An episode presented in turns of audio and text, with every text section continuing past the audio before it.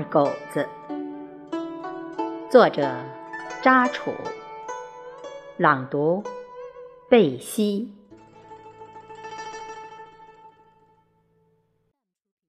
王家坝村与二狗子同龄的男孩子都娶了老婆，二狗子他娘十分着急。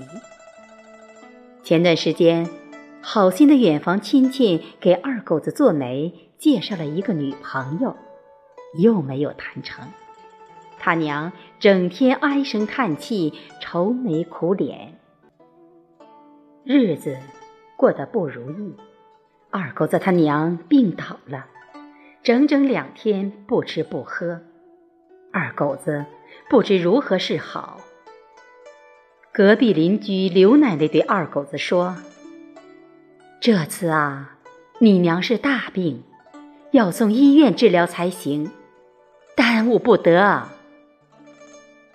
二狗子家没有钱，最后在生产队队长那里借钱，把他娘送进了。公社人民医院，在公社人民医院里，医护人员十分同情他们。二狗子松拉着脑袋走进主治医师办公室，问：“我，我娘是什么病啊？老是头晕，不会有什么危险吧？”主治医师说：“没有多大事，主要是劳累过度。”加上身体虚弱，住几天院就会慢慢好的。医院离二狗子家不远，所以一日三餐都是二狗子在家里做好，再送过来给他娘吃。只是他炒的菜不是盐放多了，就是忘记放盐。有时候饭都没有煮熟。总之，他娘是勉强着吃。二狗子问：“妈，是是不是做的不好吃啊？”他娘笑了一下。二狗子除了回家送饭过来，其余时间都在病房陪他娘。医护人员还是夸奖二狗子有孝心。住院第三天，二狗子他娘身体感觉好了许多。吃午饭时，二狗子他娘说：“二狗子，你知道你爸过世的早，他年轻时吃过很多苦。原来，二狗子老爸王忠诚在文化大革命时期被诬陷为反革命，受到了极大的打击。”二狗子他娘接着说：“文化大革命时期，我们每天大清早都要先学习毛主席语录，再到地里干活。学习的时候，胸前要佩戴毛主席像章。有一天，你爸清早参加学习毛主席语录，误把毛主席像章在胸前挂倒了。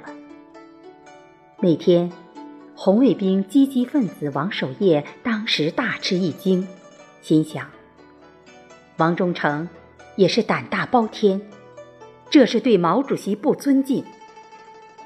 他及时上报，不一会儿，王忠诚被红卫兵带走，及时隔离进行审查。革委会主任开始对王忠诚进行审查，严厉地问。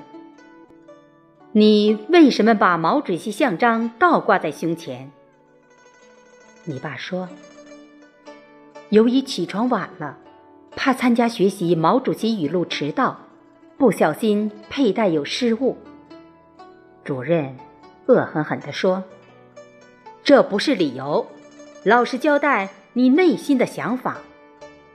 你不尊重毛主席，就是反革命。”那个干部模样的人用手在桌子上拍打着。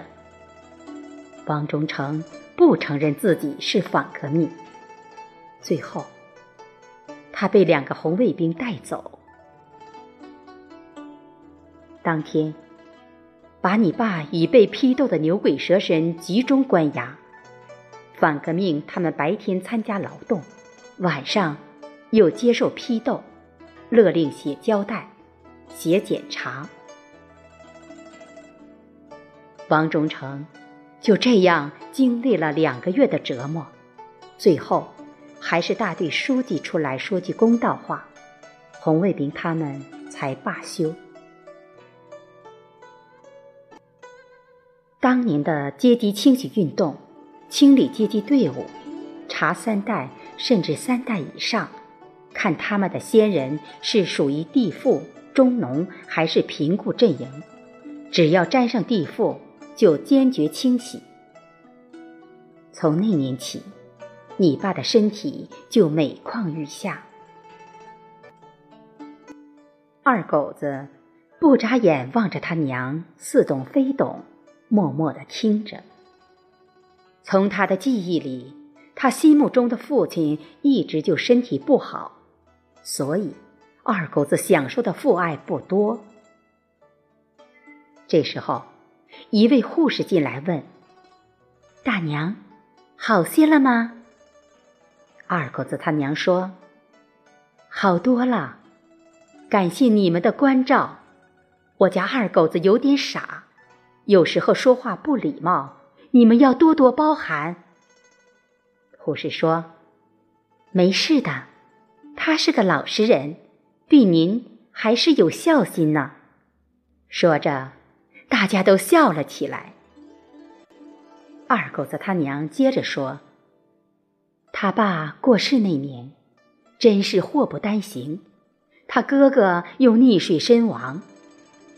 没有过多长时间，二狗子一场大病后，他就成现在这个样子了。”护士说：“二狗子只是人老实，大家都知道。”护士与他娘聊了几句后，又到隔壁的病房里去了。